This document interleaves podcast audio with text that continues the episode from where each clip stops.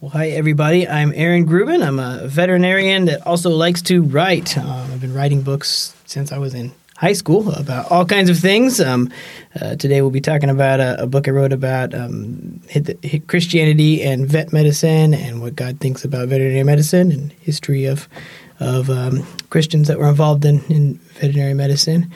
Uh, I love to write about history in general. Um, I do some fiction writing and nonfiction writing. Um, some of my favorite things to write about have been about time travel. So this this book's not at all about time travel. So this, this will be a fun one to talk about. Wait, um, now to so. be fair, this book is not about time travel. However, the first half of it is devoted to what looks like a deep dive into I tried to look chronologically at who are the Christians who are veterinarians, and you just walk through the history, mostly of Europe, but little touches elsewhere. So it felt yeah. like time travel in the beginning. There you go. There kind of that, that's that's all, definitely a side of me. I, I love history um, and and like to dive into those details when I can. Um, so. Um, Wait, so you snuck in in your introduction kind of something that I was going to ask about at the very beginning, which is okay, sure. you're a writer, you're a Christian, you're a veterinarian. Maybe you could say, where did those three things start? What is the order they came in? Oh, yeah. Good question. Good question. Um, let's see. So, I, I, guess ever since I can remember, I've been wanting, interested in being a veterinarian whenever I started thinking about a career. Um, and then when I got to high school, started thinking more seriously about it. Um, I, I, started thinking about the things in this book. Really, um, what, why would I really want to be a veterinarian, and am I serious about it? Um, and how does that fit into my Christian faith? Um, I became a Christian when I was nine. Um, uh, God convicted me about um, uh, the truth of, of the Bible, and, and I talked to my dad about the gospel, and, and decided to become a Christian at that point. Wait, can, um, so I, can been, I ask a, Can I ask about yeah, your yeah. upbringing? So that oh sure, the yeah, possibility that you decided to become a Christian at nine sounds like mm-hmm. you may not be.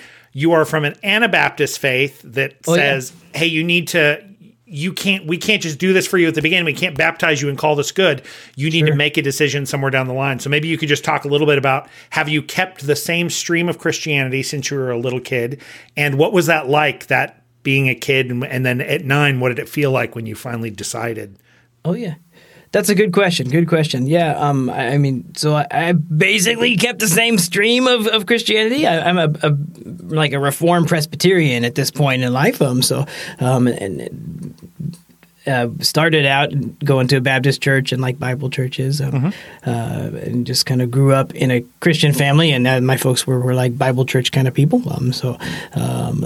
And then yeah, when I when I first sort of understood what they were talking about when they talked to me about Christianity and Christian ideas. Um, uh, and it, it really went into my heart um, was when I was nine. Um, that was when I was pretty little. I don't have a whole lot of real specific memories, obviously. Um, uh, one thing I do remember is suddenly being interested in going to church every week and, and started reading the Bible for myself and really trying to understand what the heck all this stuff is about. Um, and it's been a a long journey uh, discovering uh, since then. Um, when I went away to vet school is really when I started to investigate like Reformed theology um, and, and, Presbyterianism more um, in more detail. Been I've been going to Presbyterian churches with my parents for a few years before that, but started to think about whether I really believed any of, of the more specific reformed doctrines of like Calvinism and things like that, and um, uh, started to really uh, make those my own at vet school actually. Um, so that's kind of my journey of faith. Um, I was a so a, uh, deacon for a little while. Um, for for an ignorant non Christian, when you sure. talk about Calvinism and you think about yeah. kind of so you were older in vet school when you're really kind of nailing down the doctrines that you believe. Mm-hmm. Why were you ex- were your parents exploring? Did they kind of go from church to church through the years? And why did the doctrine of this reform Presbyterianism? Why did that? Do you know why that called out to you and why that seemed more right? Yeah, that's a good question. Um, yeah, so a couple different questions in there. About I know. My parents. yeah, no, yeah. Uh, so the answer is yes about my parents. They kind of went around to different churches growing up, so I got uh, some exposure to all kinds of different um, brands of Christianity, you could say. Um, and then, uh, as far as, as Calvinism goes, um, I, I, guess the main thing is I, I really started exploring what the Bible says um, about uh, salvation, especially. So, um, Calvinism is especially um, a, a, type of like systematic doctrine that that um, lines up logically what the Bible says about about uh, fa- faith and and uh, salvation and, and Jesus' work to, to save us. Um, so it talks of there's five points of Calvinism, all things like um, uh, about talking about how God God is the one doing the work to bring you to Him and, and things like that. Um, so. Uh, I, I, came across those things at some of the churches I was going to and wanted to know what the Bible really said about how God saves us and, and um, started reading the Bible itself and a lot of books um, written by by reformed people and not reformed people, and, and just kind of came to the the belief that that was that was more biblical. Um, kind of on a more personal level, I started. I, I met met a, a fantastic um, older lady while I was at vet school. Um, through the church I was going to, a little tiny church, um, about maybe maybe hundred people, something like that. Wow. Um, and uh, she um, had uh, talked to one of her neighbors um, while she was out walking, and, and uh, he became a Christian through talking to her. Um, uh, he and I became good friends, and, and as soon as he had converted, she like immediately started teaching him the, the catechism, which is like a Calvinist um, thing um, through at like a seven thirty every every Sunday morning. So I, I kind of got plugged into that, and um, those two people really uh, helped me grow um, in. Ex- believing the, the teachings of, of Calvin and, and uh, some of the more reformed uh, doctrines of grace, they call them sometimes. So. Uh, can I ask? So that's interesting. I think people come in and out of their religions at different points in their life stage, but I do think it's interesting. Yeah. You know, I asked you, Christian veterinarian writer. It sounds like big things happened with vet school, obviously in vet yeah. school, and then big things yeah. happened with you kind of settling into the doctrine that you felt like matched what you read in the Bible the most. Was mm-hmm. that a coincidence? Those two things are happening, or did you find yourself when you went off to vet school? Was this a time when you found yourself searching? What do you think? Yeah, that's a really good question. I think in general that was a time when I was just searching about what I believed was true personally um, for myself, as opposed to what I'd always been taught. Um, so yeah. that, that's one reason those two lined up. Really. Um, uh, I think also uh, vet school was a challenging time for everybody. Um, so it, it made me you know, um, when, when I'm, I'm, challenged, I tend to turn turn to my faith and, and think harder about God and, and what can sustain me through hard things. Um, and so that's one reason I started thinking more seriously about the Bible too. Yeah. Um, when you settled in, so during vet school, you kind of like you're trying to figure out exactly what does Christianity say in the Bible, and I'm agreeing mm-hmm. with this church. Seems like ah, this is closest to what I believe. This is closest yeah. to what I see here. How did that affect what you were learning and how you were thinking about yourself as a future veterinarian? Were you were there parts about veterinary medicine that made you at all worried as you got really serious and locked down the religion at that time? Or mm. i mean how did the two affect each other? Uh, that's a good question. Um, it, it's it's uh, uh, i guess tricky to relate those in in my mind as I as I developed um in, in, in my faith and thinking about being a veterinarian, except that I kind of learned more and more about myself that I wanted to do all the things I was doing for, for God's glory and, and as a way to, to serve Him, basically. Um, so I started thinking a little bit about veterinary medicine as, as a, a ministry and a career. Um, so uh, that, that was something that kind of connected at that point in my life. Um, um I did a talk along those lines, um, and actually with a lot of history um, that, that ended up in this book too um, for the the uh, CVF, the the Christian Veterinary Fellowship group on campus, and um, got connected with them a little bit too. Um, but yeah, in general, uh, I guess at that point in time, I started thinking about how my career and specifically how being a veterinarian can can be a ministry in different ways to people um, and bring God glory. Okay, that so that leads me to so the book a theology of beasts christians and veterinary medicine. Short super readable. I read it in a couple days. Um, it's interesting you said you were kind of uh, thinking about christianity and veterinary medicine but the first half of the book and maybe this is just because you'd kind of done this research work already for that presentation mm-hmm. but the first half of the book to me is a bit like um, a gentle justification for hey Christianity and science and medicine sit together, and not only hmm. they do they sit together today, but they've sat together a long time. And there have been these Christians who had strong faith, who were also experimental scientists in veterinary medicine. So, why did you want to start the book? If this book is for someone who's Christian and thinking about veterinary medicine or wanting to learn more about it, Why did you think I want to start off by giving them the history of all these many people along the way who are Christians and contributed to vet med? Yeah, uh, that's a good question. Um, and and to be honest, I almost did it the other way around. Actually, I was wondering. Um, so okay, uh, yeah, and it just kind of um, organically flowed better in my mind that way. Um, so I, I started. I knew I wanted to have a section on Christians in history that were veterinarians, partly because as I thought through the subject, uh, uh my first question was, well, if if God cares about vet medicine and it's something we can do to glorify Him, then I would expect, as my you know, as scientist myself, and in some ways, I'd expect to see evidence that other Christians have thought about that in the past and cared about vet medicine. Um, so I knew I wanted a section on history for that reason. Um, and then one on theology and one on philosophy. Um, I, as I wrote my introduction, it just sort of seemed to flow that I would think about first what were some of the, the stories of people that thought about the question of whether veterinary medicine can glorify God or not um, first, and then talk about why they believe that afterwards. Oh, I like it because it starts out. I mean, I literally see you using the scientific method in the beginning because you're like, well, if I have a hypothesis that that this is part of the calling, this is part of the ministry, that we are called to do this, well, there must be proof through time. So you're like, well, let me go look, and yes, you found the proof through time. Are there particular stories in there that jumped out at you the most, or particular people, or how did it make you feel finding all these historical tidbits of strong belief Christians who are also involved yeah. in vet med?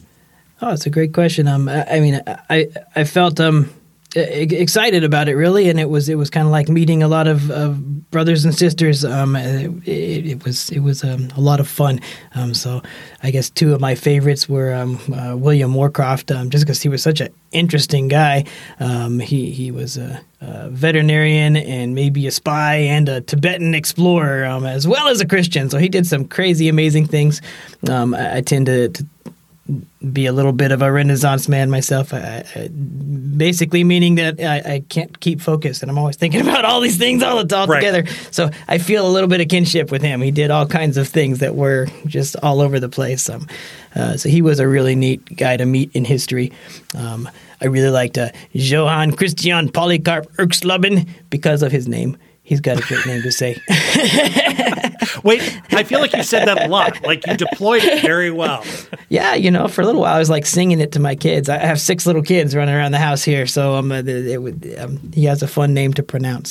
so it was like your version was, of J- John Jacob Jingleheimer Schmidt. Exactly right. Yeah, he was a really cool guy too, though. Um, I was really impressed by his uh, initiative. Um, so um, started Germany's first vet school just because he wanted, he saw the need for it and sent a letter to the king, even though he hadn't finished his degree, even.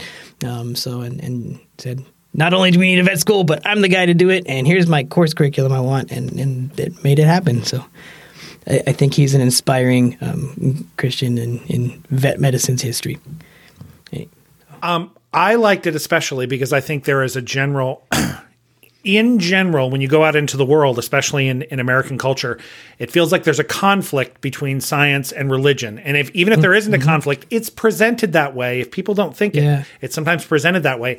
And it was interesting to see. Maybe you could tell me your thoughts on growing up, if there ever felt like there was a conflict between what science and medicine was saying and what you found in theology, and how you see the two mixed together or apart and conflicting. Yeah, no, that's a really good question, um, and that, that's very true. Uh, there doesn't necessarily need to be a conflict between science and religion, but but it's it's very often pre- presented that way. Yeah. Um, growing up, I grew up in a real like um, conservative Christian house, and you know, there was always the my parents always fell heavily on the creationist side of a debate about creation and evolution. Right. Um, so that's kind of what I was taught growing up. Um, uh, as I started to think about things and kind of make them my own, I had to think about that too, and, and, and definitely would consider myself a creationist. Um, uh, I think that you can be a creationist all kinds of different ways, um, uh, consistently. Um, uh, but reading the Bible, I would fall back to like seven day creationism. Um, uh, but yeah, I think that there are lots of different ways to um, approach science and religion that, that don't necessarily have to to conflict um, and and really complement each other a lot. And that's one thing I loved reading about some of these um, early uh, innovators in medicine and science is how they did their work in medicine as a way to bring God glory and get to know God better, even. Um, so, um, in, in a lot of ways, those two are just one and the same. I read a book by Francis Schaeffer a long time ago um, uh, where he talked about uh, how how much we tend to split all of life into two things. I think I mentioned that in this book a little bit too, but um, it's it's too easy to like fracture off all our part of our faith and, and then the rest of life and just sort of have them all divided. Um, but really, I think those ought to be all one thing and just all part of us. Um, uh, so that's that's um, kind of what I how I think about medicine and, and my faith. Also, is it's just all part of what I do. Um, so. So you you mentioned, I mean, there were these two parts of the book. They're clear parts. So the one part is the history, and one part is theology and philosophy. And you're like, at mm-hmm. one time, the theology and philosophy could have front ended it. I, I like yeah. the fact that you kind of showed science and religion interweaving through history. So you finally do get to the theology and philosophy. To you, fundamentally, mm-hmm. as a Christian approaching veterinary medicine, are there particular lines or particular ideas that run through the Bible in Christianity that you think pertain to vet med the most? And oh, kind question. of what are they? Because the one that jumped out to me, obviously, is the one everybody leans on, is in Genesis, where it's talking about God is man is made sort of Lord or or has dominion over dominion. over the animals. So, sure, yeah, no, that's definitely an important one. Um, so I think um, just for I guess you could say, motivation for studying science and um, technology and medicine. Um, the Dominion Mandate, um, I've often heard it called, is, is certainly an important basis in the Bible that does kind of run through Scripture. Um, one thing that I think is really exciting about the Dominion um, idea is that I'm so taken uh, the way the way I look about Dominion, I, I, think on the phone we talked a little bit about how some people will talk about Dominion like it's more um, uh, a, a, command to be responsible um, and take care of creation versus a command to just like lord over it and be a tyrant over creation.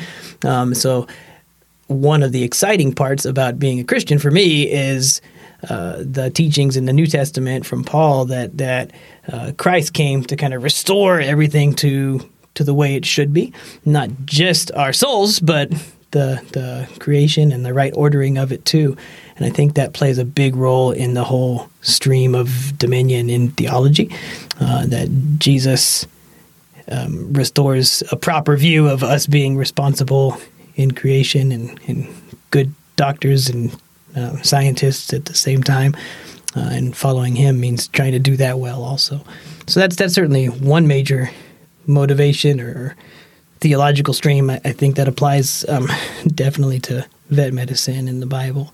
Um, in the you also mention a few things uh, uh, in theology between sort of kindness and cruelty, and especially in the mm. historical part, you really do show that some of these scientists were in their own personal writings and in what they shared publicly, they were concerned about the suffering. They were concerned about suffering of animals. So, in yeah. your view, what does Christianity tell Christian veterinarians about what they should be doing when it involves animals in pain? Yeah, oh, that's a good question. Yeah, yeah, I think I think that the Bible's more clear than I expected it to be when I started looking at the subject. Um, that that God cares about animal suffering and, and He wants animals to not be in pain, and, and He cares that we care as well. Um, there are a lot of Old Testament commands where, where God talks to His people and, and is um, uh, you know commanding them not to do cruel things like like boiling goats in their mother's milk and things like that. Um, and um, then there's just straight up uh, words like um, the words of Solomon in Proverbs that say, "A righteous man regards the life of his beast." Um, so, uh, part of being righteous uh, and following God and being like Him is to to not be a fan of animal cruelty and to try to be gentle, just like He is. So, I think a lot of that is founded in God's character, um, and it comes out pretty um, clearly in Scripture when you start thinking about how.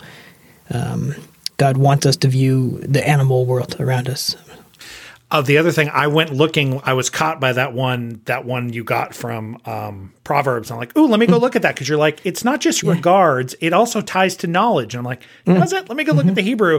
And you were like, right, like it's the word for knowledge to know. And I love the way from that regards you spun out to. So that means veterinarians need to know about the animals they're caring for. You're supposed to regard yeah. them. Knowledge is in there. So I did like that kind of yeah. like, right, of course you have veterinarians because somebody has to know about the animals to do this properly. Exactly right. Yeah, yeah. No, there's there's a there's good reasons in the Bible to be a good veterinarian. Apparently, which I I did like that. Uh, there was the my favorite part of the whole book. So I did like the history stuff, but then once you got into the philosophy. You dug into something which I think then now is in deviation from what we might see in a lot of modern culture. And I don't know if it's around the world this way, these two lines, and I feel like they are they could work together, but they're a bit in conflict. There's one in which man is seen at the top of a hierarchy. So we are mm. over the animals, we are better than the animals. And the other one that's gained prevalence because as we, people have learned more about the theories of evolution and the idea that we all mm-hmm. came from animals, when they think back in their brains to a time before, they think, well, things were wild. And this is where I thought was interesting in in modern science, I think we think back to a time when things were wild, that nature, yeah. red and tooth and claw, is normal. And then mm-hmm. you present an alternative view, which I don't think is seen everywhere, where you're like, yeah. no, no, I imagine this sort of pre, like Garden of Eden esque. Mm-hmm. The animals were not in conflict. So yeah. I thought that was fascinating. So tell me more why you think there's a justification for thinking about the fact that the normal is not the brutality of predators and prey, but animals living together. Yeah, and that that's a, a great uh, topic to talk about. Um, I, I, ran into that idea reading C.S. Lewis actually. Um, so uh, Lewis wrote some essays on animal suffering, and um, that was something he talked about. Is that the the truly um, the truly uh, I guess I can't remember the words he used, but the closer you get to the order of creation, the more tame an animal is, as was yeah. his words were. Um, I thought that was a really interesting idea um, that I hadn't thought about much before I read it in, in Lewis. Um, and it really squares with the way I think about Genesis in particular. Um, so, uh, in the book of Genesis, we do have the Garden of Eden, and everything's perfect before the fall, and then sin comes in, and, and everything goes downhill from there. And that's where you get death and suffering and pain um, and all those things that we're fighting as veterinarians. Um, and I do think um, I think about the the topic of death in particular. Um, uh, we think of it as natural and talk about it as a natural thing. But really, um, if you look at what the Bible talks about in Genesis, um, death shouldn't be something that's natural um, to us. Um, it should be kind of seen as as a as a foreign enemy that shouldn't be there. Um, that someday will be gone again, and that's really um, integral to the Christian faith in general. That's kind of the same thing with animals and uh, them being uh, red in tooth and claw, like you say. Um, that's not the way it was meant to be, and our hope is that someday things will be different uh, again. So. So, and I feel, I thought, thought that was super interesting because I feel like in general, the veterinarians I run into are much more so they're also observational scientists and just the information mm-hmm. in looking at the world, they look out at the world and if you don't theologically believe the world is fallen or that yeah. it was at a better in a, some utopian state earlier, mm-hmm. then you look out and say, well, we should see what's reflected here. And so I think that leads to, and you point out a problem with this moral equivalence as we think, mm. well, we're just another yeah. animal. And you spend a lot of time thinking about what are the implications of just saying we're just another animal it yeah. leads to kind of moral equivalence with us and animals. And we don't, number one, we don't take responsibility for the animals. Well, if we're all mm-hmm. animals, then I can do what I want because I'm just sure. another animal with my own wants, and needs, and desires.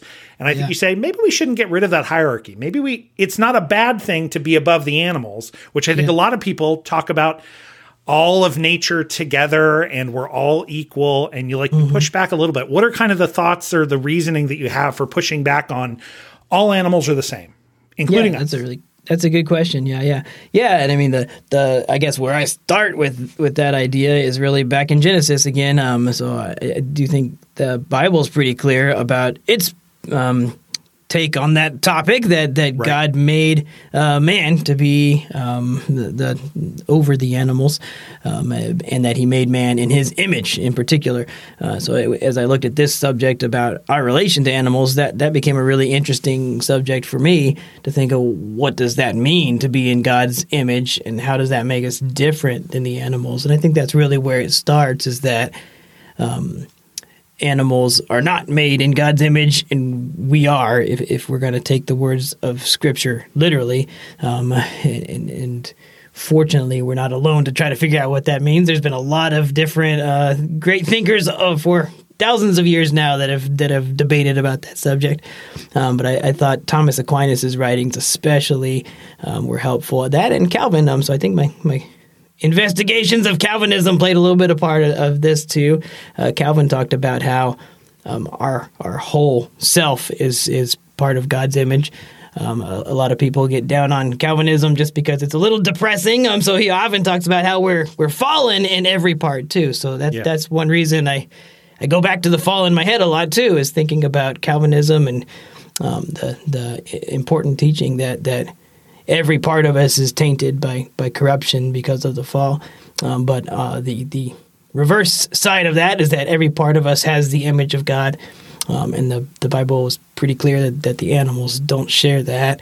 Um, so I think that there's an aspect of our nature and of our role um, that makes us different than animals. Uh, it doesn't necessarily, it certainly doesn't mean we should be cruel and, and mean to animals. Um, but it does mean that we shouldn't be thinking of ourselves as equal to animals, or it, it creates a whole bunch of problems.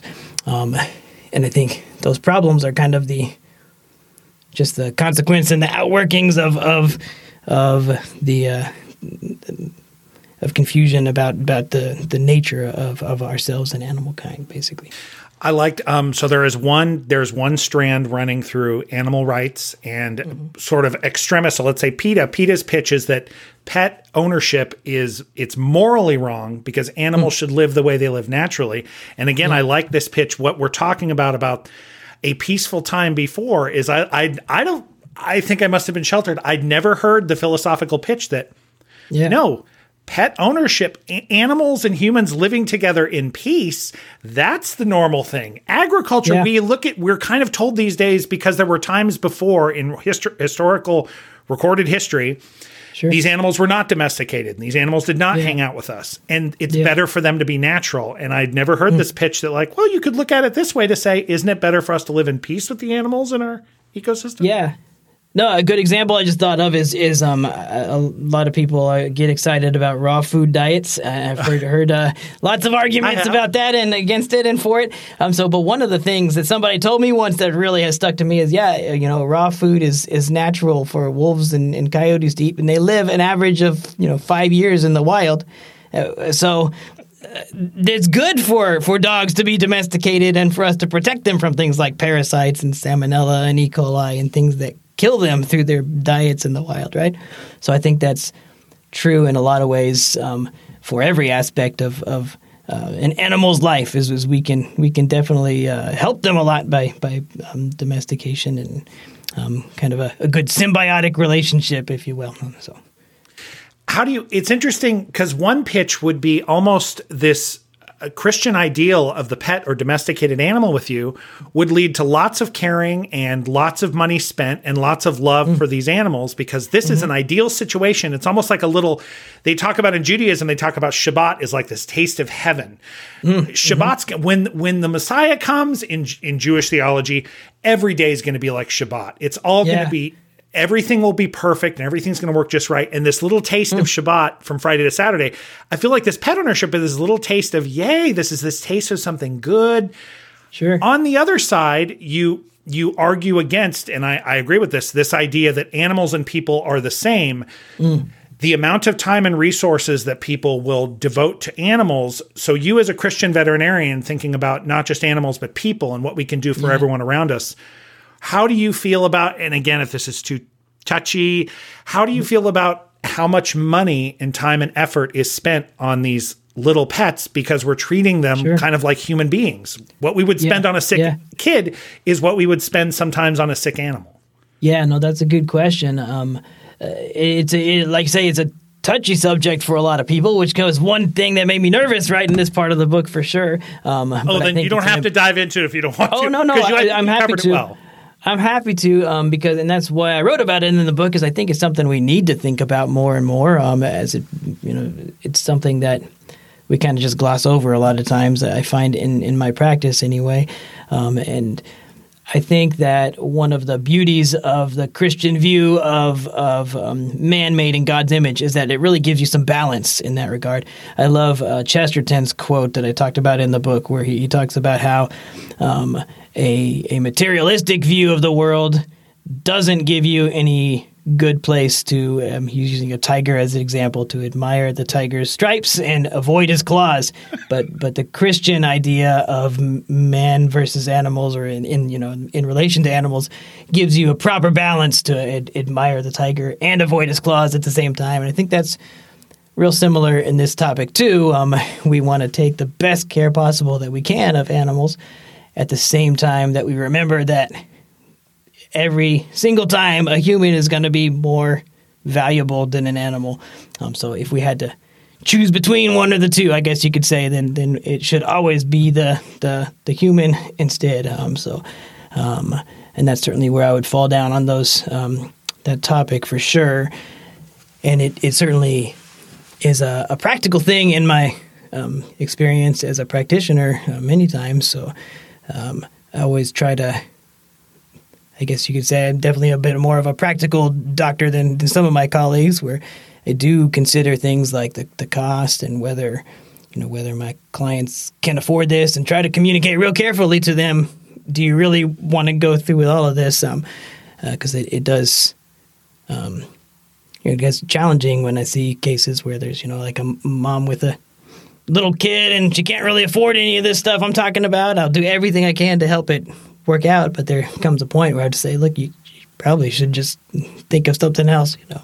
So, um, it, is there also on the other side of that? Because I look at, so when I went to help veterinarians, I mean, I love pets and animals, but I really like mm-hmm. veterinarians.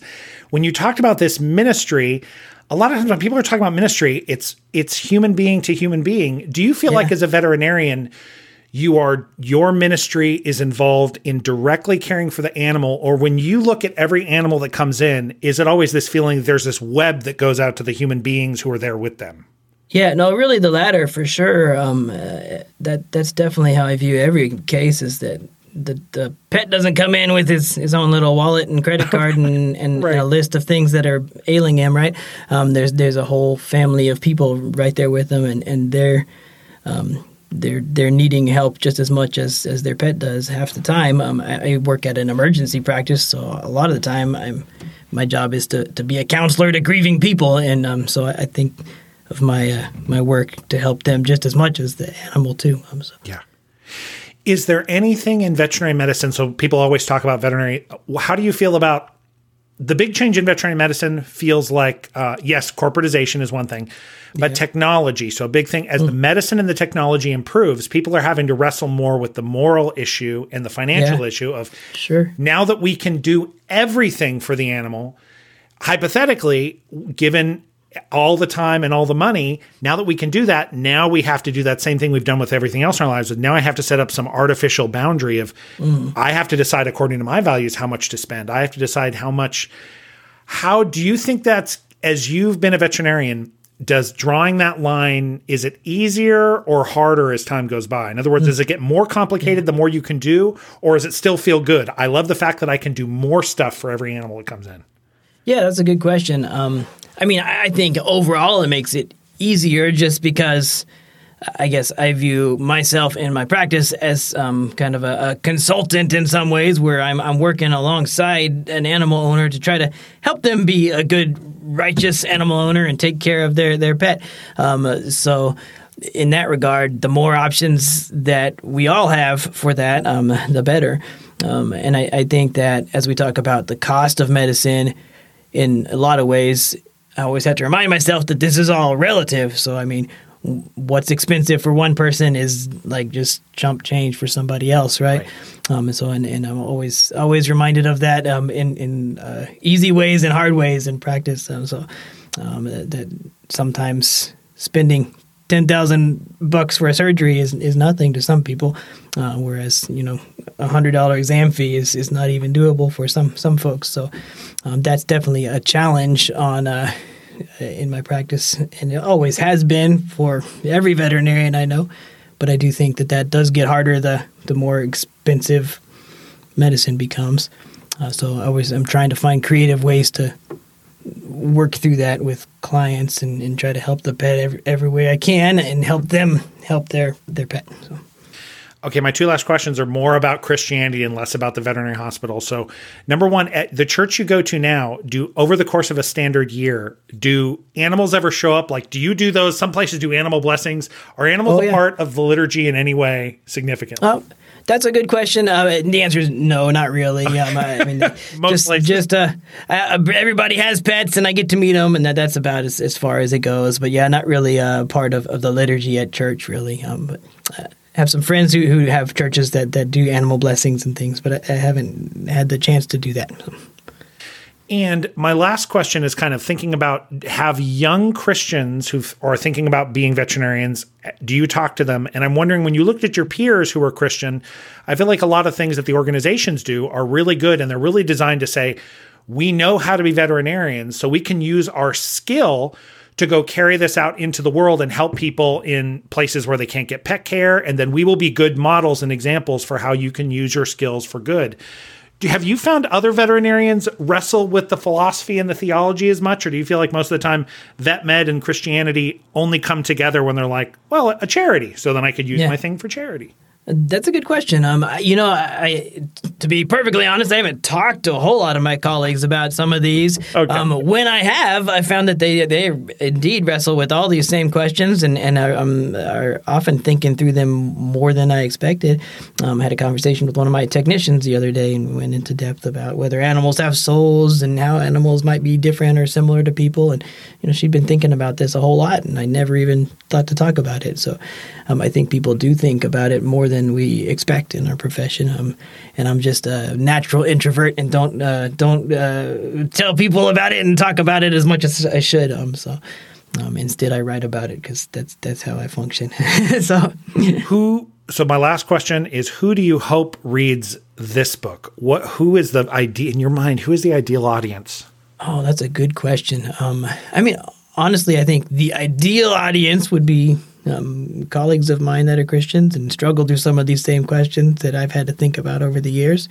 Um, but really, I think that it's a pretty broad audience that that that could benefit from it. Um, uh, not only veterinarians, but people that want to be veterinarians or anybody that's a pet owner. Because I, I, guess that's the other big category of people that I hope read this book are, are people that um, haven't really thought about the the um, popular um, equalizing of, of uh, man and animals um, and haven't thought about any kind of alternative uh, philosophies or ideas because uh, I would like to help um, you know uh, present present an alternative to that um, that's been there for thousands of years um, and I think it's true um, so.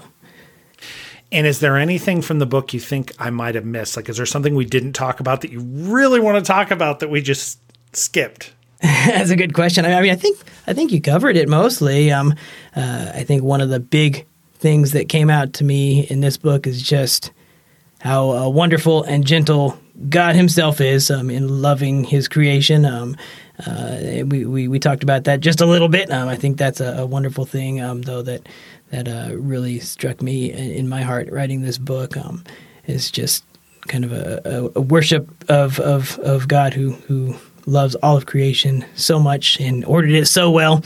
Um, so that that's really the the big message that kind of hit me through writing it.